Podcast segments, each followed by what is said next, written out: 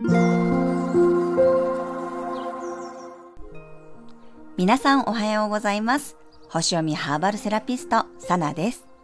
昨日のサソリ座の新月はいかがでしたでしょうか？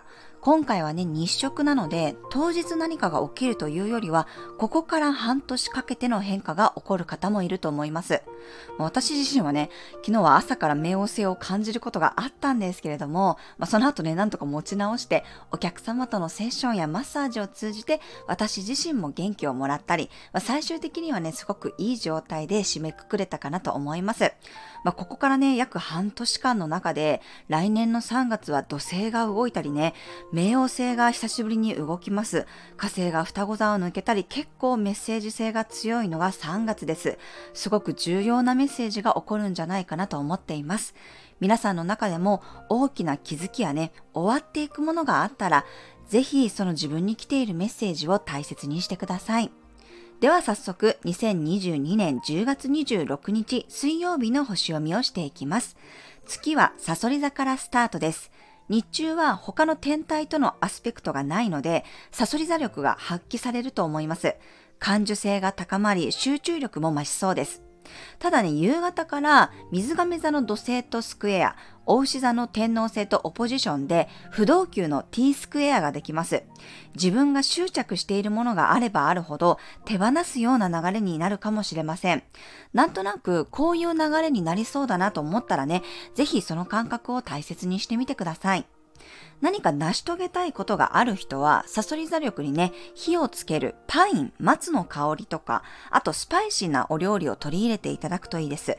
マテ茶やルイボスティーもおすすめです。では、12星座別のメッセージをお伝えしていきます。お羊座さん。今日は内省的な運勢です。自分の中で何かを突き詰めたり、一つのことに集中するといいでしょう。お牛座さん。転換期になりやすい運勢です。話し合いを大切にしましょう。双子座さん、新しいルーティンを取り入れてみると定着しやすい運勢です。働き方や生活習慣を見直してみるといいでしょう。蟹座さん、好調な運勢です。いろんな方面から愛を受け取れるかもしれません。楽しむことに全振りするといいでしょう。獅子座さん、自分の居場所や家族との関係性を大切にしたい一日です。いつものスペースを片付けると全体運がアップする暗示。